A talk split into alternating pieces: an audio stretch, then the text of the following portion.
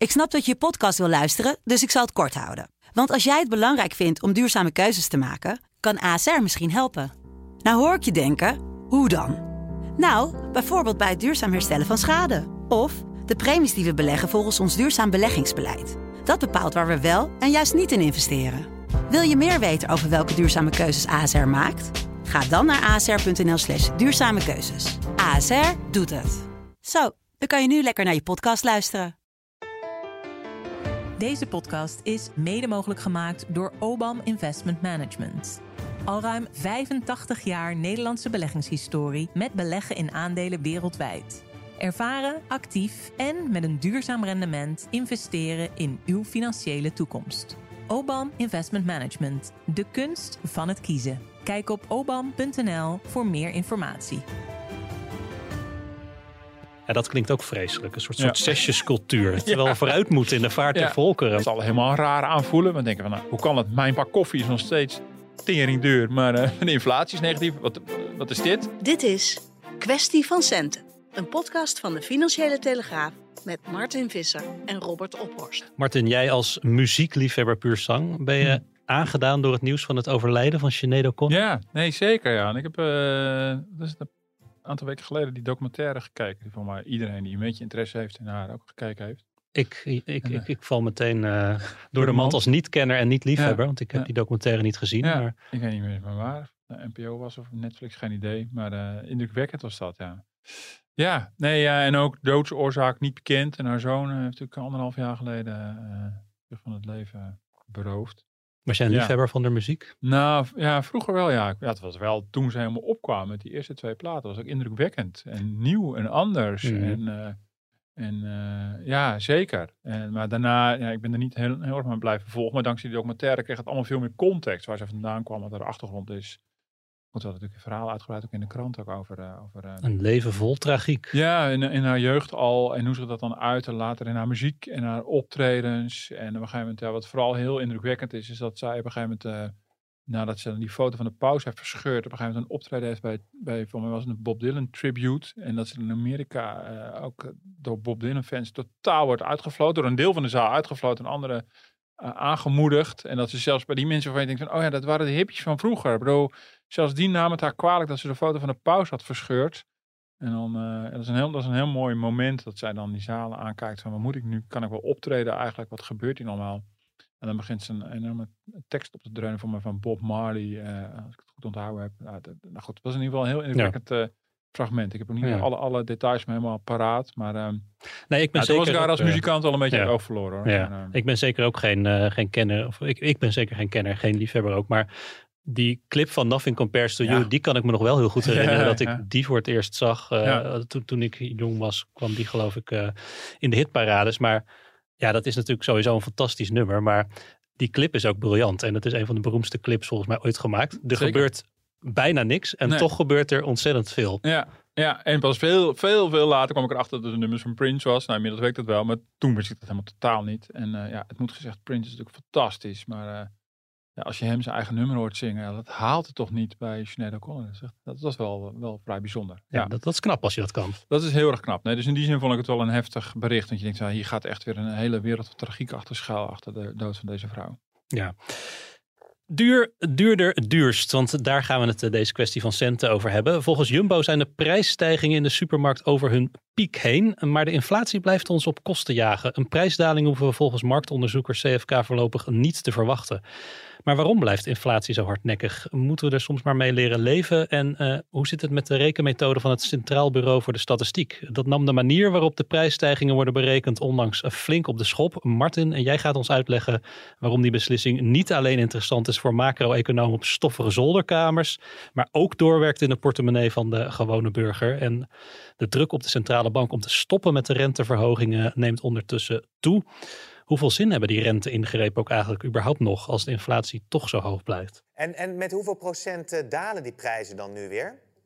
Nou, dat gaat maar uh, met uh, mondjesmaat. Hè? Want als je dus naar Aldi uh, kijkt, dan zijn er weliswaar 390 producten in prijs verlaagd. Maar er zijn ook weer producten die in prijs verhoogd zijn. Dus per saldo kom je op nul uit. Ja, laten we beginnen met die prijsstijgingen, Martin. Uh, hoe staat het ervoor? Ik zei het al, Jumbo-topman uh, Ton van Veen, die hadden we ook laatst in de krant. Uh, die sprak bij de publicatie van de halfjaarscijfers de verwachting uit dat de piek van de prijsstijgingen achter de rug is. Maar onder meer bij marktonderzoekers CFK voorzien ze dat prijzen voorlopig hoog blijven. Dat is dan toch een beetje een dode mus voor de consument. Ja, Zo'n ja. stijging die over zijn piek heen is. Ja, ja. Nee, dus, dus het is allemaal afwachten of het, of het echt zo uit gaat komen als, uh, als, als gesuggereerd door de Jumbo-topman. Um, over het, in het algemeenheid is de verwachting dat, dat, dat de prijs op zijn minst gaat stabiliseren. En dan kan je zeggen, het over, zijn piek heen en dat het niet meer doorstijgt. Je ziet wel dat de totale inflatie wel aan het afnemen is. Dat is een hele Europese trend. Bedoel, dat is een veel breder trend, nog zelfs dan Europa en ook in Nederland. Uh, zal je uiteindelijk met wat horten en stoten zien dat die inflatie gaat afnemen. Uh, maar dat komt vooral omdat uh, die, die energiecomponenten dan gaandeweg uitloopt. Vergeleken met een jaar geleden zijn die energieprijzen veel minder dramatisch. Um, maar in de boodschappenkarretje merken we dat nog nauwelijks. En dat is inderdaad de voorspelling van de Jumbo. Ja. dat, dat, dat op een gegeven moment wel merkbaar is. Maar de grote vraag is, gaan sommige prijzen dan ook echt dalen. Ja, want dat blijven met, ze lang stabiel precies, hoog. Want dat is uh, inflatie betekent wel dat de prijzen gewoon blijven stijgen. Alleen ze stijgen dan iets minder hard. Precies, en als inflatie afneemt, en ja, de inflatie is eigenlijk hetzelfde als prijsstijging. Dus zolang als de inflatie nog boven de nul is, zullen de prijzen blijven stijgen. En uh, nou, ik heb van een paar heel erg voor de hand liggende producten dus naar, naar gekeken. Je ziet dat sommige zuivelproducten, bijvoorbeeld melk, begint echt in prijs te dalen al een tijdje. Uh, dus de melkprijs uh, die, die daalt ook. Maar andere producten als, als brood blijven gewoon minder snel, maar nog steeds wel een beetje duurder worden. Nou, het probleem met die graandeal uh, Oekraïne-Rusland zal uiteindelijk ook wel zijn effect hebben op de, op de wereldmarkt van, uh, van graan. Um, ik heb even gekeken naar andere zuivelproducten als kaas of boter. Nou, dan zie je ook dat de prijs op zijn best een beetje stabiliseert, maar in ieder geval nog niet, nog niet afneemt. En um, uh, en ook allerlei uh, vleessoorten, varkensvlees is ook een soort van stabilisatie. Dus in die zin zou je kunnen zeggen, het einde ja. is in zicht. En jouw persoonlijke uh, favoriet, koffie? Mijn persoonlijke favoriet koffie, ja, die heb ik toevallig nu net niet bekeken. Maar voor mij, die was in ieder geval gestabiliseerd en van mij licht afgenomen. Ja. Nou, en het interessante is natuurlijk, we schrijven, ik schrijf, schreef het afgelopen jaar heel erg veel over inflatie als een soort van macro-begrip. Dat is natuurlijk een optelsom van onze totale uitgaven. En het aardige is, als je natuurlijk naar die verschillende categorieën kijkt, dan zit er een hele andere wereld achter. De gemene deler is steeds van ja, energie is duurder geworden, grondstof in het algemeen is, is, uh, is in prijs gestegen. Maar elk van die uh, onderdelen hebben weer een eigen dynamiek. Zoals uh, zuivel, daar is natuurlijk melkprijs ja. van belang. En die melkprijs is aan meer onderhevig dan alleen maar die energiekosten. Ja. Dus er is niet één algehele oorzaak aan te wijzen voor al die verschillende Nee, er is wel één gedeelde oorzaak, de energieprijsstijging. maar daarnaast hebben allerlei producten ook weer eigen dynamieken. Nou, die koffie die we noemden had er te maken met tegenvallende koffieoogsten en dergelijke. En zo heb je dat zeker met al dit soort producten. Nou, die graan graandeal heeft natuurlijk impact op de graanprijzen. Uh, dus naast de, de gemene delen zijn er altijd weer losse factoren. En daardoor kan het zijn dat het ene, de ene product al wel in prijs aan het dalen is en de andere nog niet. Of, uh, of misschien een andere zelfs ook weer in prijs blijft, uh, blijft stijgen. maar je ziet dat iedereen, al die economen zitten om heel erg te gissen van hoe gaat het er nou precies, precies uitzien. Maar in in, ja, ik schat in, in het beste geval ja, blijven onze boodschappen op een zeker moment gewoon uh, stabiel even duur. Ja, uh, met ja. de kans dat de prijzen over de volle linie gaan dalen, die is denk ik niet zo heel erg groot. Nee. Ik betrap mezelf er ook een beetje op dat ik zo'n persoon word die ik eigenlijk helemaal niet wil zijn, maar die dan bij het afrekenen in de supermarkt een beetje hardop staat te prevelen van pot, pot voor drie jongens, wat is het toch duur? En als ik dit ga omrekenen naar vroeger, uh, vergelijken met uh, een paar jaar geleden. Oh ja, omrekenen. Oh, ja, je ja, gaat ik wou zeggen omrekenen naar guldens, maar dat gaat dan weer net iets ja, te ver. een hele oude lul. dan ben je heel ver heen, maar wel omrekenen naar een paar jaar geleden. Maar ja. Nou ja, Unilever die kon mooie halfjaarscijfers presenteren aan de aandeelhouders. Er werd minder verkocht, maar doordat de prijzen het afgelopen half jaar met bijna 10% werden verhoogd, ja. steeg de netto-winst met 21%. Nou, ik, ik weet dat Unilever geen goede doelenstichting is, maar toch, als consument lees ik dat soort uh, berichten toch met een zeker zagrijn. Uh... Nou ja, zeker. En daar zie je, dat is ook weer een, een vingerwijzing dat die prijsstijging niet per se helemaal voorbij is. Kijk, Unilever zegt ook, ja, we berekenen niet alle kosten door. Dus je zegt van altijd echt gedoe van graaiflatie, dat gaat niet over ons. Want er zijn ook, we verdelen de pijn tussen, tussen aandeelhouders en consumenten. Maar uh, tegelijkertijd zijn ze er trots op dat ze een heel groot deel van die kostenstijging wel doorberekenen. En het proces is nog niet ten einde. Nee. Maar bijvoorbeeld AXO was ook met cijfers. En dan gaat het over verfproducten. En daarvan zouden de prijzen weer aan het dalen zijn. Dus het zijn wat gemeende berichten die je terugziet. Ehm, het algemene, de, de, algemene verdedigingslijn vanuit, vanuit bedrijfsleven en werkgevers was de afgelopen maanden ja, met die grijflatie. Ja, uh, het zal allemaal wel zo zijn dat de winsten van bedrijven misschien tegen de plinten klotsen. Dat is niet hun bewoording, maar dat zijn de mijne. Uh, maar dat effect houdt na 2022 echt wel op. Die recordwinsten 2023 zal het jaar zijn met veel beperktere winsten. Nou, voorlopig zie ik dat eerlijk gezegd nog niet echt. Dus ik ben wel benieuwd, want dat was wel een beetje de verdedigingslinie. ja. dat was even een eenmalig effect in 2022. En, en daarmee werd die discussie natuurlijk op scherp gezet rondom grijflatie. Van hoe kan het dat ja, ook in crisistijd die winstmarges en die totale winsten van het bedrijfsleven record na record breken. Uh, ja, dat, dat, betekent dat er ook ruimte is bij die winsten om uit die extra winsten uh, misschien of de prijs wat minder hard te laten stijgen of de lonen wat harder omhoog te doen. En, en als je de, op een gegeven moment kwam ook de oproep zelfs vanuit de Nederlandse bank, die extra loonstijging die de Nederlanders verdienen, ja, hoef je dus niet te halen uit de nieuwe prijsstijgingen, want dan krijg je die befaamde loonprijsspiraal, maar dat zou je dus kunnen halen uit die extra winsten. Nou, die discussie is denk ik nog niet voorbij als je nu zo deze kwartaalcijfers zo voorbij uh, ziet komen. De Britse Competition and Market, Markets Authority die gaat ook onderzoeken naar uh, grote bedrijven als Unilever. Hebben ze onze demissionaire minister van Financiën Kaag dan niet gehoord? Daar aan de andere kant van het uh, kanaal. Want die zei, ik citeer, grijflatie gaat uit van een frame dat je niet te pas en te onpas kunt gebruiken. Ja, nee, er is heel duidelijk een afspraak gemaakt in de politiek Den Haag samen met, de Nederlandse bank. dat is wel duidelijk van dat het woord grijflatie een vies woord is. Maar daarmee is het op zich natuurlijk de discussie toch niet opgelost. Ik vind het een beetje makkelijk, ja, allicht. Ik snap het ook best wel. Grijflatie doet het beter als kop voor de Telegraaf dan als kop van een analyse van de Nederlandse bank. Dat begrijp ik ook nog wel. als de Nederlandse bank uh, zo zijn stukken zou koppen, dan hebben we toch een geduchte concurrent erbij. Dus dat, zou, dat zouden we niet moeten willen. Maar om nou te zeggen, nou het is een vies woord, want dat gaat uit een beetje van zijn wij tegen zij en daarom bestaat het niet. Dat is natuurlijk een beetje flauwekul. Ja. ja, er is natuurlijk wel degelijk, uh, is natuurlijk iets gaande met stijgende winsten in crisistijd. Uh, stijgende prijzen uh, uh, en, en, mogelijk een meer doorvertaling naar prijzen dan, dan, dan gerechtvaardigd is uit, uit de kosten. En dat ik begreep van bij de, bij de Rabo, daar komt dit, die analyse oorspronkelijk vandaan. Er is heel veel kritiek op geweest ook. maar ik begrijp ook dat het proces, voor zover de Rabo nu kon overzien, ook nog niet ten einde is. Je had gezien dat het vooral in het vierde kwartaal van vorig jaar echt duidelijk zichtbaar was dat de prijzen harder stegen dan de kosten die bedrijven hadden. Nou, dat noem, noem ik dan wordt gemaakt voor inflatie. Uh, heel vies woord, maar het is voor me wel wat het is. En, dan, uh, dat, en dat proces zou echt nog niet helemaal ten einde zijn. Uh, dus ik denk dat de discussie ook nog niet voorbij is. En je ziet dus ook, het is niet iets van, van vakbonden of een, een krant als de Telegraaf. Het is iets ook waar, nou, in dit geval een Britse toezichthouder zich mee bezighoudt. Het is iets van een Nederlandse ACM misschien niet concreet onderzoek naar doet, maar het wel heel duidelijk monitort. Dus een discussie die in het hart van de Amerikaanse politiek een rol speelt. Dus in die zin is het, eh, is het absoluut geen flauwekul om dit heel scherp in de gaten te blijven houden. Want het zet ook de verhoudingen in een samenleving op scherp. En natuurlijk moeten bedrijven ook winsten maken om te kunnen investeren. En natuurlijk is Unilever geen goede doeleninstelling. Uh, wij als Telegraaf begrijpen heel goed dat ondernemers gewoon moeten ondernemen. En, en ook mooie winsten mogen behalen. Uh, dat is waar onze economie op draait, waar we onze werkgelegenheid te danken hebben. Maar eh, als die prijsstijging bovenmatig is en niet, niet, uh, niet uh, voldoende te rechtvaardigen is, dan zie je, dan zet het alles op scherp. CAO-onderhandelingen, politieke verhoudingen. Ja, en dat is toch echt wel het uitzoeken en het volgen waard. Maar in de oude methode werden dus alleen de tarieven van nieuwe energiecontracten gebruikt. In de praktijk hebben veel mensen een doorlopend contract. In de nieuwe methode nemen we ook de gegevens mee van lopende contracten, zowel die met vaste als met variabele tarieven. Om te kijken wat het verschil is, hebben we in de bestaande CPI de oude methode voor energie vervangen door de nieuwe. De rest van de CPI blijft gelijk. Vanaf 30 juni rekent het Centraal Bureau voor de Statistiek, uh, het CBS, de prijsstijging in Nederland op een andere manier uit. Ja. Wat is die andere manier, Martin? Nou, wat tot nu toe gedaan werd, uh, tot, en met, tot, tot juni, is dat het CBS uh, ervan uitging dat de energieprijzen die consumenten betalen één op één samenhangen met de nieuwe contracten die op dat moment werden aangeboden. Dus je, je, eh, alsof heel Nederland elke maand een nieuw energiecontract afsluit.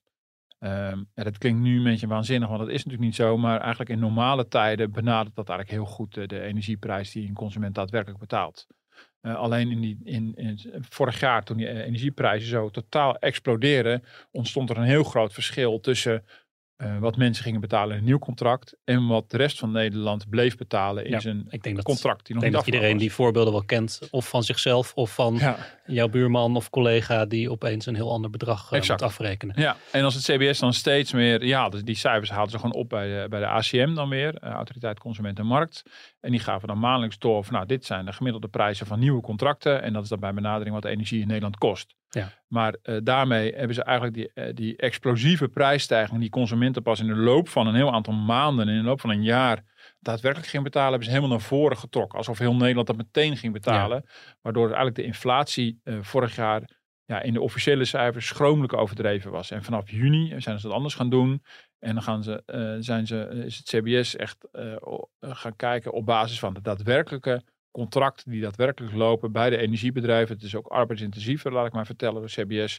Om dat allemaal dan op te vragen. Waardoor je een veel beter beeld hebt wat mensen in de, in de, in de praktijk ook echt Ja. betalen. En voor dat inflatiecijfer spelen die energieprijzen die mensen betalen ook een hele grote rol, toch? Ja, zeker. Ja, eh, eh, want het, eh, CBS, ik heb niet het percentage paraat, maar het CBS heeft een soort mandje.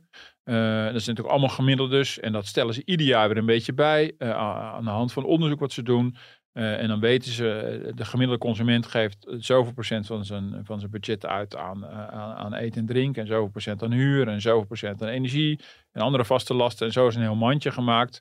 Eh, en dat betekent dus als die energieprijzen eh, daar eh, veel, te zwaar, veel te hoog zijn ingeschat, ja, dan schiet zo'n heel Ja. inflatiecijfer uit het lood. En hoe, hoe groot zijn die verschillen dan tussen hoe die, de, de inflatie nu is Ja. en hoe die was? Als je dat even terugrekent met de nieuwe methode. Nou, die zijn eh, behoorlijk. Eh het hoogste inflatie hebben we vorig jaar gemeten in september. En toen hadden we een inflatie van 14,5 procent. Eh, maar die zou volgens de nieuwe methode nog geen 8% zijn geweest. 7,8. Dus dat is eh, nou, iets meer dan de helft. Dus het is gigantisch. In Ja. oktober was het misschien al ietsje kleiner, maar was het nog 14,3 versus 9,1. Dus we hebben een periode gehad met een inflatie echt van boven de 14%, terwijl die in de werkelijkheid onder de 10 zat. Ja. Kijk, op een zeker moment dan gaan die lijnen elkaar kruisen, want dan tikken de echte kosten eh, door. En dan, eh, en dan had het CBS dacht dan eigenlijk al dat de ergste prijsschok achter de rug was. Terwijl er heel veel consumenten dan pas die echte prijzen zagen. Dus op een gegeven moment kruist het elkaar. En, ehm, maar ja, in, in die nieuwe methode haalt, haalt de inflatie nooit, nooit meer dan die 14%. Daar komen ze helemaal niet aan. Dus het is een, ook een iets vlakkere... Ik bedoel, dit blijven nog steeds historisch gezien echt hele hoge inflatiecijfers. eh, en echt zeer uitzonderlijk. Er is echt iets aan de hand geweest. Het is meer de timing en hoe het uitgesmeerd is over de tijd. Die is van belang. Als je de hele zwikbuiker optelt over twee jaar, komt er gemiddeld precies hetzelfde uit. Maar die timing doet er wel Ja. toe. Eh, en die cijfers, die precieze cijfers, zijn ook van belang, omdat die gebruikt worden op allerlei plekken. Nou ja, dat wou ik net vragen, want ik zei het een beetje gekscherend. Dit is misschien vooral voer voor macro-econoom, maar dat is het dus niet. Maar Nee. hoe worden die inflatiecijfers dan gebruikt eh, in, in, op, die, op manieren die ook relevant zijn voor mij als consument? Ja, merk nou, ik ik denk dat de, de, de, eh, een van de belangrijkste eh, gebruikers zijn pensioenfondsen. Eh, en daar, daar wordt het heel groot sch- scheeps gebruikt. Eh, voor de indexatie van hun pensioenen. Nou, dat was eigenlijk jarenlang eh, was het ook een soort wetenschappelijke eh, academische exercitie. Want inflatie, eh, de, eh, indexatie, dat deden we gewoon niet aan. Want de regels stonden niet toe dat bij de financiële staat van de pensioenfondsen er geïndexeerd zou worden. Alleen ja, sinds, sinds vorig jaar was die ruimte er wel. Omdat eh, met de opkomst van een nieuw pensioenstelsel er soepele regels kwamen. En de pensioenfondsen qua dekkingsgraden, zoals ze dat noemen, er ook iets beter voor stonden. Eh, en ontstond de ruimte om te indexeren. eh, en dan eh, zeggen er, en heeft elk pensioenfonds heeft daar gewoon zijn eigen spelregels voor. En dan wordt er eigenlijk altijd gekeken naar de CPI, Consumentenprijsindex. En dat is een index waarmee je dus die prijsstijging kan zien. Dat is eigenlijk de basis voor de inflatie. En de inflatie is eigenlijk het verschil tussen de index van het ene moment en de index op het andere moment. Eh, en die, en zo'n index is, is leidend en alles bepalend voor bijvoorbeeld de indexatie van pensioenen. Ja. En wat je dus nu krijgt, is een discussie in die pensioenfondsbesturen. Die zeggen, ja, eh, hallo, maar in onze reglementen staat dat wij eh, ons pensioen aanpassen op basis van, van de CPI, het prijsindex van oktober. Dat is een veel, veel eh, gehoorde. Dus niet een gemiddelde over een jaar, maar van oktober. Dus echt een maandcijfer. Ja, dit was 14,3, maar in het echt was het 9,1. Ik bedoel, wat nu? Ik bedoel, Ja. We hebben eigenlijk te veel geïndexeerd. Dus dat, dat, dat zet die gesprekken ook wel Ja, een beetje dus het kan zo onder zijn dat dat dan met eh, voor, voor- bij de volgende indexatieronde met terugwerkende kracht wordt verrekend. Nou ja, dat, is, dat, dat zullen de vakbonden niet willen. Kijk, in die, in die besturen zijn natuurlijk, eh, zijn natuurlijk sociale partners ook vertegenwoordigd. Ehm, eh, en je hebt natuurlijk nu kans dat met die, eh, dat, dat, ja, wat het gekke is, dat waarschijnlijk in het najaar bestaat er een kans dat we zelfs heel even een periode van deflatie gaan krijgen. Dan zijn die boodschappen waar we mee begonnen nog steeds heel duur. Maar dan, dan wegen eh, die, die energieprijzen, ook in de nieuwe methode, zo zwaar negatief in het cijfer. Die zijn zoveel lager dan een jaar geleden. Dat misschien onze inflatiecijfer één of twee maanden onder nul komt. Eh, dat zal helemaal raar aanvoelen. We denken van, nou, hoe kan het? Mijn pak koffie is nog steeds tering duur, maar eh, de inflatie is negatief. Wat, wat is dit? Mhm. En dan pakken pensioenfondsen weer Ja. zo'n zo'n Ja. maandcijfer. Eh, en dat is gewoon de, de regels van het spel. Maar Ja. er zal wel discussie ontstaan binnen die besturen. Van, ja, maar hebben we achteraf niet te veel geïndexeerd? En hoe verhoudt zich dat tot de nieuwe indexatie? Nou, vergelijkbare discussies heb je natuurlijk aan CO-tafels. Ik wou net zeggen, je noemde net de vakbonden, maar Ja. Als je nu aan het onderhandelen bent over een nieuwe CAO Is en dus over eh, salarissen, ja, dan kan ik me voorstellen dat het een rol, hele grote rol speelt eh, wat de actuele Ja. inflatiecijfers Ja, zijn. zeker. En dat, dat, speelt daar de, absoluut een rol. Nou, eh, in België is het heel gebruikelijk dat CO-lonen echt automatisch meebewegen met, met de prijsindex. In Nederland is dat niet zo. Ik denk, pak een beetje 10 CAO's in Nederland waar dat het geval is. De FNV heeft hard ingezet op automatische prijscompensatie. Maar heeft het bijna nergens voor elkaar gekregen. Dus het aantal CAO's waarin echt een soort echt een automatisme is dat het meestijgt. En ook dan, als het er is, dan ook daar zijn spelregels voor. We pakken inderdaad weer opnieuw die index in een bepaalde maand. En dan is oktober helemaal geen onlogische. Dat is toevallig dan een maand waar het verschil echt heel groot was. Dus, en die CO-tafels krijgen de discussie ook. En als er niet een automatisme is, gebruiken vakbonden die, die extreme infl- inflatiecijfers natuurlijk wel steeds als argument. En je ziet dat de werkgevers nu al een beetje beginnen terug te duwen. Die zeggen, ja, maar het is achteraf veel te veel geweest. Dus dat wordt dan echt wel een moeilijke discussie. Ja. Eh, de koopkrachtdiscussie vindt het kabinet ook ingewikkeld. Eh, er, was, er moest onder stomen kokend water moest er niet alleen de prijsbevonden komen, maar ook heel Nederland moest twee keer 190 euro terugkrijgen op de energierekening. Eh, op basis van, in, van inflatiecijfers die we nader inzien nogal ondeugdelijk waren. CBS ziet dat anders. Die zeggen ze waren goed, maar ze zijn nu beter. Eh, goed, kan je over twisten. Vernieuwd recept. Ja, om, om dit allemaal te voorkomen. hè, Dat Ja. het CBS zou, zou zeggen. Het is een heel semantisch spel Ja. opgezet vanuit het CBS. Als ze zouden zeggen onze vorige cijfers waren fout. Ja. Ja, dan, heb je, dan heb je echt de pop aan het dansen. En al die partijen zeggen, nou, dan hebben we op, op basis van foutieve informatie, hebben de, de pensioenen, lonen, huren, allerlei contracten aangepast. Nou, Ja. dat willen ze dus niet. Dus ze zeggen, nou, vanaf juni komen met een nieuw cijfer. Dat is beter. En we gaan de oude cijfers dus ook niet aanpassen. Nee, nee, nee. Het klinkt ook logischer, eh, hè, zoals ze het nu doen. Ja. eh, zeker zoals je het nu uitlegt. Maar als het op zoveel terreinen toch direct invloed heeft. eh, dit gaat om heel veel geld, belangrijke zaken. Daar bij banken, pensioenfondsen, ministeries en grote bedrijven. Ja, daar werken al wel mensen. Die hadden misschien ook wel door dat hoe het tot juni ging. En Ja. niet helemaal gelijke pas liep met de werkelijkheid. Hadden ze daar dan niet hun eigen inflatiecijfers kunnen berekenen? Waarom Nou, kijkt iedereen naar het CBS? Zeker. Nou ja, die discussie is, al, eh, is ook vrij snel opgeleid. Vooral vanuit de economische bureaus van de banken. Onder andere ABN AMRO kwam er vrij vroeg mee. En ik, ik heb al even al genoeg mensen gesproken die zeggen van ja, de CBS had dat veel eerder moeten corrigeren. Maar ik denk dat het een hele grote operatie is. En ze hebben vermoedelijk ook gewacht om eh, het pas te gaan corrigeren op een moment dat de, dat de twee cijfers al een beetje naar elkaar toe aan het lopen waren. Dat je ook veel makkelijker de nieuwe, eh, de nieuwe methode aan de oude vast kon plakken. Zonder een enorme schok te krijgen. Dus dat heeft ook gespeeld. En eh, een alternatief was er in veel gevallen niet. Want die, eh, in, in die, bijvoorbeeld bij pensioenfondsen staat niet voor niks in de spelregels. We pakken zo'n index van die maand, dat dit gewoon vast. Juist om discussie te voorkomen. Dan zeggen we, nou, dit is een onafhankelijke partij. Dus de, de, de officiële inflatiecijfer van de CBS heeft ook een juridische betekenis.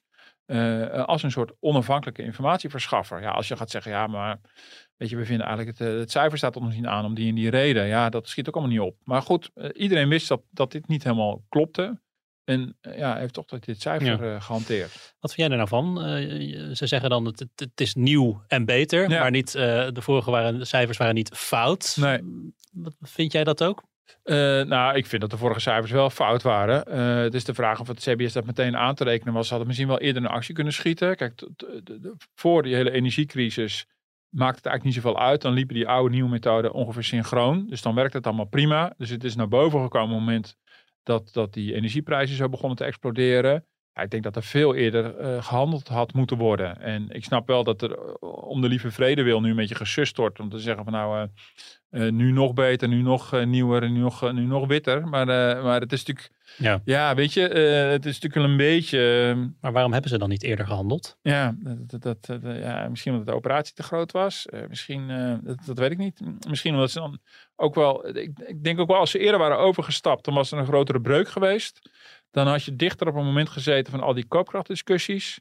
Dus ja, ik weet niet. Het is, het is, vrij traag gegaan. En je ziet ook wel dat de politiek het ook een beetje zo heeft gelaten. Die, die heeft het ook niet hoog opgespeeld. Terwijl het, ik denk voor het kabinet best wel ingewikkeld nu is. Want ja, heb je achteraf niet veel te veel geld in de koopkrachtreparatie gestoken. En dat moest allemaal heel snel. Eh, ook de politiek wist toen al dat de discussie was over die cijfers. En hebben het toch zich helemaal gek laten maken. Dus ja, dus in die zin hebben allerlei partijen wel geweten dat ze misschien met een korreltje zout moesten worden genomen, deze cijfers. Maar het ligt super gevoelig, want ik heb op een gegeven moment wel een keer, eh, maanden geleden al een keer een column geschreven, waarin ik ook wel vrij kritisch was nou gooi die inflatiecijfers maar in de prullenbak, maar daar hebben we helemaal niks aan. Nou, dat vonden ze echt niet leuk met CBS, dus het ligt hartstikke gevoelig.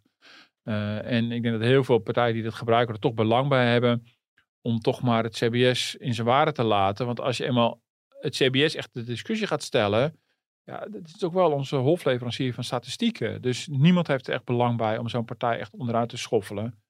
En is het een evidente blunder? Nou, het was wel beter geweest als het veel, veel vroeger was aangepast. Dat is wel duidelijk. Today, we took another step by raising our policy interest rate a quarter percentage point, and we are continuing to reduce our securities holdings at a brisk pace. We've covered a lot of ground, and the full effects of our tightening have yet to be felt. Looking ahead, we will continue to take a data dependent approach in determining the extent of additional policy firming that may be appropriate. Eh, de Federal Reserve die verhoogt de rente in de Verenigde Staten met een eh, kwart procentpunt. Eh, die staat nu op een bandbreedte van eh 5,25 tot 5,5 procent. En dat is het hoogste niveau sinds 2001. Ook de ECB heeft er donderdag weer een kwartje bovenop gedaan. Ja. Het was de negende renteverhoging op rij. En met 3,75 procent staat de rente nu op het hoogste niveau sinds medio 2000. Nou Martin, we hoorden je net over de prijzen die nog altijd stijgen. Werkt het instrument van een renteverhoging dan nog wel als de inflatie maar blijft doorzetten? Nou ja, kijk, de inflatie daalt wel. Dus in die zin zou je kunnen zeggen dat het werkt. Er zit altijd een enorme vertraging in tussen het moment van rentestijgingen voordat het doorwerkt. Even voor de helderheid, met, met, met het stijgen van het verhogen van de rente rem je eigenlijk gewoon de economie af. Daar komt het gewoon op neer. Je maakt de hypotheek duurder. Je maakt voor ondernemers het duurder om bedrijfskrediet eh, eh, te nemen. Nou, dat, dat zie je dus ook gebeuren. Al die tarieven gaan dus omhoog. Spaarrente gaat gelukkig ook een klein beetje omhoog. Nou, sterker nog, ik keek vandaag weer op mijn bank-app en eh, daar stond de spaarrente gaat weer omhoog. Oh, ja, precies. Ja. Gaat allemaal tergend traag. Eh, de spaarrente gaat minder snel omhoog dan de hypotheekrente. Maar goed, dat hebben we al eens eerder besproken. Maar dus in die zin eh, heeft het effect. Maar de vraag is, eh, en heel veel sneller. De ECB had denk ik eerder in actie kunnen komen. Maar en toen ze eenmaal in actie kwamen, het tempo waarin het wordt verhoogd, dat kon denk ik niet echt heel veel sneller. Echt in we komen van een rente van min 0,5. Je zit er nu 3,75. Dat is ongekend dat in ongeveer een jaar tijd de rente met meer dan 4 procentpunt is, eh, is verhoogd. Dat is echt uh, ongelooflijk. Ik bedoel, je moet dat ook wel een beetje stap voor stap doen.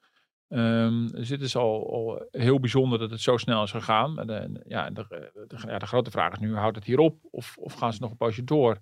En daar is heel veel onduidelijkheid, uh, heel ja. on, onduidelijkheid over. En ook wel oneenigheid over of we er ook niet al zo'n beetje zijn. Want het effect van deze laatste paar rentestappen, ja, die ga je pas over een jaar of zo echt zien. Uh, dus dat is altijd lastig. Wanneer, ja. wanneer stop je met, die, met het afremmen? De ECB komt nu in een echt lastige fase, zegt uh, Edin Mujagic, onze ja. columnist en hoofdeconoom uh, bij OAV Vermogensbeheer. wat betekent die druk dan op de ECB? Hoe moet ik dat voor me zien? Nou ja, kijk, wat, wat hij denk ik terecht zegt is, uh, ja, de, afgelopen jaar was het evident, ik bedoel, dat die rente omhoog moest. Dan was het niet zo heel ingewikkeld. En misschien dat de, de Noord-Europese centrale bankiers wat sneller wilden dan de Zuid-Europese. Het spel tussen de Havik en de Duiven, zoals we dat zo noemen. Klaas Knot en de Duitsers, die zitten in, in het Havikkamp. En uh, de Zuid-Europeanen in, in een beetje generaliserend in het Duivenkamp. Wat softer en milder. Maar dat het die rente omhoog moest en de inflatie moest worden bestreden, dat was natuurlijk wel duidelijk. Maar nu kom je op het punt van wanneer stop je daar dan mee? En dan, zit, dan zitten ze in Amerika ook naar te kijken. En je ziet steeds meer analisten ervan uitgaan. Het is misschien wel een beetje voorbij. En Klaas ja. Knot heeft onlangs, onze eigen centrale bankier, ook gesuggereerd. Nou, het moment van de rentepauze begint misschien wel echt in de buurt ja. te komen. Maar dan is het echt zo dat Knot dat ook bij Lagarde aangeeft. Ja, dat, uh, uh, ja de, je ziet ook wel dat de centrale bankiers ook de publiciteit wel gebruiken om, om ook de verwachtingen een beetje te managen. Uh, het, is, het is vaak zo dat, uh, dat bij de ECB heb je, dan, heb je dan dat hele grote bestuur bij elk land in vertegenwoordigd is. Maar je hebt ook gewoon een kleiner dagelijks bestuur die heel veel van die besluiten voorkoken. Dus, dus het is ook heel vaak dat er ook een voorstel komt van het kleinere dagelijkse bestuur aan de rest. En kunnen die hiermee leven? Dus het ook voor, ook voor een Klaas Knot is het altijd een beetje afwachten van wat ga ik precies aantreffen. In Frankfurt is niet zo dat er um, dat is heel uitgebreid gevraagd. Nou, iedereen mag wel zijn zegje doen, maar het is een heel groot bestuur waar iedereen allemaal even zijn, ja. zijn punt mag maken. Maar het is echt wel die kleine kring die met de, met de voorstellen komt en dan gaat, gaat peilen. Ja. Is de consensus over wat wij hier willen? Nou, bedroeg de inflatie in de eurozone, eurozone afgelopen maand 5,5 procent. Het doel is een inflatie van 2 procent, ja. geloof ik. Nou ja, dan zou je zeggen alle reden om nog even door te gaan met die renteverhogingen. Ja. Wat, wat zijn dan de nadelen waardoor die druk nu toch toeneemt op deze Nou, de angst is, uh, of de zorg is dat als je te ver daarin doorschiet, dat je de economie een recessie induwt. Uh, maar ook daar zie je de, de, de, tegenstrijdigheid. Zowel Lagarde, de baas van de uh, centrale bank, als Klaas Knot hebben wel gezegd, ja, misschien is een, een kleine recessie nog niet eens genoeg om die inflatie te beteugelen. Dus, dus op sommige momenten stralen ze uit van ja, we moeten eigenlijk bijna moedwillig de economie een recessie induwen. Dat voelt heel raar eigenlijk. Maar klinkt dat niet fijn. Nee, dat klinkt niet fijn. Dat is wel, dat is wel hoe het werkt. Ja, maar tegelijkertijd, precies, ja, maar als we dus gewoon zien gebeuren dat, dat de rentes gewoon allemaal stijgen, dat bedrijfsleningen duurder worden, dat bedrijven dus ook wat minder scheutig zijn uh, of wat minder happig om, om een krediet af te sluiten, ja, dan heeft het al zijn effect. Uh, het lastige is wel voor een, voor een ECB is dat uh, als overheden nog steeds in de stand staan van alles compenseren, dan blijven de overheden met allemaal extra uitgaven die, die inflatie weer voeden. Dat heb je vanuit Nederland natuurlijk ook gezien. We hebben natuurlijk die massieve koopkrachtreparatie gehad. Die was om maatschappelijke redenen ook heel erg gewenst. Maar die was mm -hmm. inderdaad, nou, daar hadden we het net over, uh, behoorlijk genereus op basis van nou, lichtelijk overdreven inflatiecijfers. Um, ja, die geld, het geld dat je de economie in pompt, heel veel mensen gaan het ook vervolgens weer uitgeven. Sommige mensen hebben het echt hard nodig om de gaten te dichten, maar andere mensen hebben het wat minder hard nodig. Je blijft het allemaal spenderen en zo blijf je natuurlijk die inflatie aanwakkeren. Nou, dat is ook een heel delicaat spel. Daarom heeft de centrale bank ook steeds tegen de overheden gezegd: van stop nou eens met het voortdurende compenseren. En als je koopkracht wil repareren, doe dat zo gericht mogelijk. Want anders blijf je maar geld in de economie jagen. Nou, Nederland plaatst een partijtje mee door ook met al die miljardenfondsen, ook op andere manieren dan via de koopkracht, ook maar geld in de economie te blijven pompen. Onze economie uh, is ontsnapt vooralsnog aan een recessie, mede dankzij alle overheidsmiljarden. Dus dat, is, dat werkt ook heel erg tegen elkaar in. En als op een gegeven moment nu de overheden op een gegeven moment ook op de rem gaan staan, nou, CGK heeft al gezegd dat er bezuinigd moet gaan worden. En als de overheden over de volle linie ook op de rem gaan staan en de ECB blijft ook maar die rente verhogen en ook doorremmen, ja, dan duw je een hele economie de recessie in. En dat wil je natuurlijk niet. Dus je wil een beetje soepeltjes uh, uh, de, de, economie tot rust brengen, dat de inflatie verder daalt. Uh, maar goed, de voorspelling is nu dat de inflatie pas in 2025 ja. Over hele eurozone breed in de buurt begint te komen van die doelstelling. Dat ja. betekent, en als dat tegenvalt, stel dat het tegenvalt, dat betekent dat we nog echt een aantal jaren met bovenmatige inflatie te maken ja. hebben. Wat, wat, wat, wat zijn dan de gevolgen daarvan als dat structureel bovenmatig blijft? Nou, dan heb je natuurlijk uh, wat je, wat je, wat je het lastig met inflatie, dat is altijd een beetje de angst van centrale bankiers, is dat het een soort hardnekkig fenomeen blijft. Je zat dus zien dat, dat de loononderhandelingen onder druk blijven staan, de consumenten um, terughoudend worden in besteden. Dus dat kan natuurlijk. Dat hand om de knip houden. Dat je gematigde economische groei hebt. Dus je de, de economie blijft vertragen of, of in een recessie blijft houden. Dus de, economie, de, de, de gedachte is al dat we moeten een inflatie hebben van 2% ongeveer. Een klein beetje prijsstijging. Dat is een beetje een soort van olie die het motortje laat draaien. We weten van oké, okay, we kunnen vandaag kopen of morgen kopen. Nee, vandaag is het iets goedkoper dan morgen, ja. dus we kopen het vandaag. Uh, maar dat verschil moet ook niet extreem zijn. Want dan gaan consumenten erop reageren. Gaan bedrijven worden terughoudend met de investeringen. Dus je wil een klein beetje prijsstijging. Gewoon een normale, reguliere prijsstijging. Vooral dat die voorspelbaar is. Stabiel. Dat je weet van oké, okay, er gebeuren geen, zijn geen Zimbabwaanse toestanden hier. Uh, ja, waar uh, mensen echt uh, hun spaargeld binnen een dag zien verdampen. Ja, precies. Nou, daar we ook heel ver vandaan. Bedoel, dus, Eh, Maar als het langjarig hoog blijft, dan wordt de consument ook onzeker. Dan blijven die vakbonden er allemaal pushen. En dat is gewoon uiteindelijk niet goed voor de economie. En dat vertaalt zich natuurlijk gewoon in je beschikbaar inkomen. Eh, ING-economen economen waarschuwen al voor een zogenaamde aanmodder-economie. Ja. Waarin we met de hele eurozone eigenlijk misschien nu al terecht zijn gekomen. Ja, dat klinkt ook vreselijk. Een soort, Ja. soort zesjescultuur. Terwijl we vooruit moeten in de vaart der volkeren. Nou ja, Maar- dat, is ook het rare met het afremmen. Ik bedoel, als je natuurlijk bijvoorbeeld bedrijfskredieten duurder maakt. En je ziet dus ook in de, in de, in de statistieken dat het aantal bedrijfsleningen afneemt. Dat, dat betekent dat je ondernemers ontmoedigt om te investeren. Want het is heel gebruikelijk. Ik bedoel, eh, om natuurlijk eh, met, met, als je natuurlijk een mooie kans ziet als ondernemer. eh, En je hebt niet zelf de middelen. Dat je el- elders die middelen gaat halen. Nou, dat kan bij de bank of met een andere geldschieter. Maar in ieder geval. Je, je gaat investeren, dus je maakt eerst natuurlijk gewoon kosten. Je steekt je in de schulden met de, met de wetenschap. van, Nou, ik heb iets gevonden of een nieuwe markt ontdekt of een nieuw product. En dat gaat me opleveren. Maar als je dat dus allemaal afremt, dan, dan krijg je inderdaad die zesjescultuur. Ja. Dat wil je dus niet te lang. Dat is alleen maar een medicijn om dit probleem op te lossen. Om daarna weer gewoon weer door te kunnen gaan. En die rente op een gegeven moment weer wat te verlagen. Ja. Gloort er niet ergens aan de horizon toch nog een beetje hoop voor de consument? Eh, tuurlijk, no, nee, nee, ja. Nee, je ja, had het net over ja. 2025, Ja. dat het misschien een keer richting Nou ja, die kijk- 2% Kijk, bedoel, gaat. om het allemaal in perspectief te plaatsen. En niet om het allemaal meteen weer helemaal te debunken. Ik bedoel, een, een milde recessie is niet, is niet meteen hel en verdoemenis. Ik bedoel, het gaat eh, verhoudingsgewijs heel goed met de economie. Er zijn mensen die echt forse tik hebben gekregen van die energieprijzen. Zeker. Maar dat geldt niet voor alle Nederlanders. Dat geldt niet voor heel Nederland. Eh, De economische onzekerheid is toegenomen, maar bijvoorbeeld de, de banen liggen nog steeds voor het oprapen. De verwachtingen zijn ook dat het voorlopig zo blijft. Misschien dat in de komende tijd de faillissementen wat op aan het lopen, eh, gaan oplopen. Dat gebeurt al een beetje. Maar vooralsnog voorziet niemand massale faillissementen, massale reorganisaties. Dus dat is dan wel het goede nieuws. Ik bedoel, dit is een, dit is een, een economische dip met volle banengroei. Ja. Dan is het ook weer relatief. Weet je, want jou, als, zolang als jij een baan hebt, en je hebt zekerheid van je baan, en je hebt zelfs nog volop de mogelijkheid om over te stappen van baan, dan ontben je daar ook heel veel financiële zekerheid aan. Dus dat is wel echt Maar wel de voortdurende hoop die er is. klimaat van lekker ondernemen, dat... Nou, dat is, wel, dat is wel zorgelijk. En dat was natuurlijk misschien al een beetje zorgelijk. Bedoel, eh, want de, dynamiek mocht wel een beetje weer terug in de, in de economie.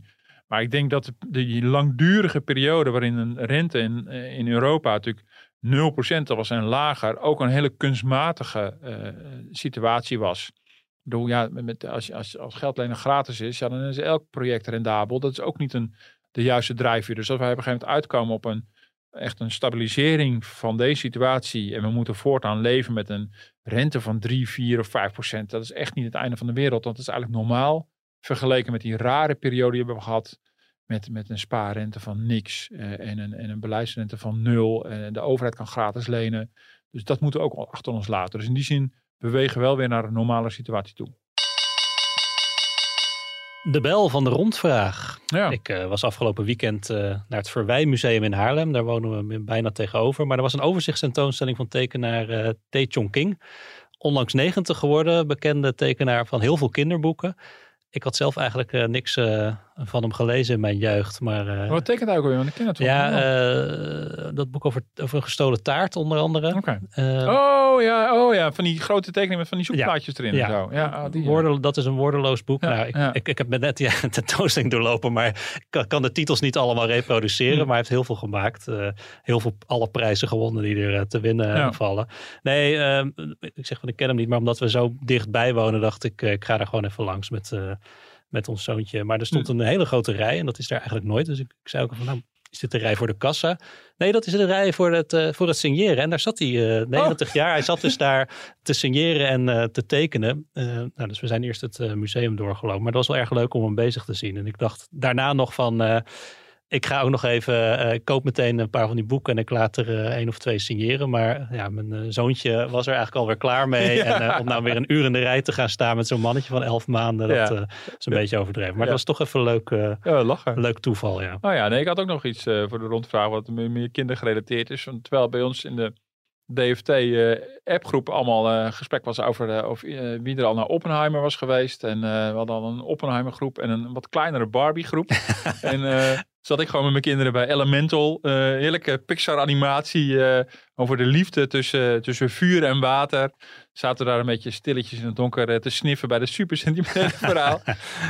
terwijl we ook naar Oppenheimer hadden kunnen gaan. Maar ja, dat kon natuurlijk onze kinderen natuurlijk niet aandoen. Maar goed, dus die moeten zelf nog maar een keer gaan kijken. Ja, leuk. Nou, dan zijn we er weer doorheen. Ik zeg tot de volgende. Tot de volgende week.